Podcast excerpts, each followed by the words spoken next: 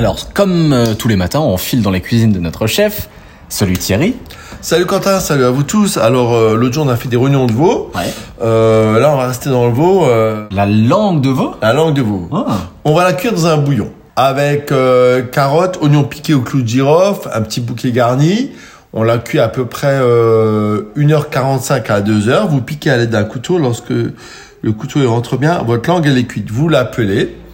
On la laisse refroidir dans le bouillon. Lorsqu'elle est froide, on va couper une julienne de langue et on passe notre fond blanc. Dans le fond blanc, on va y cuire ensuite euh, trois carottes, un demi-céleri, un peu de poireau. Lorsque vos légumes sont cuits et fondants, on les coupe en gros cubes.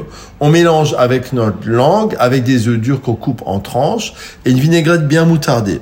Une salade tiède de langue de veau et légumes, c'est super bon. Vous pouvez faire ça en entrée ou vous pouvez faire ça euh, en plat. Moi j'aime bien avec une petite salade verte. Euh, c'est super bon. On mangeait ça dans le temps chez nos grands-mères. Je vous embrasse. À demain.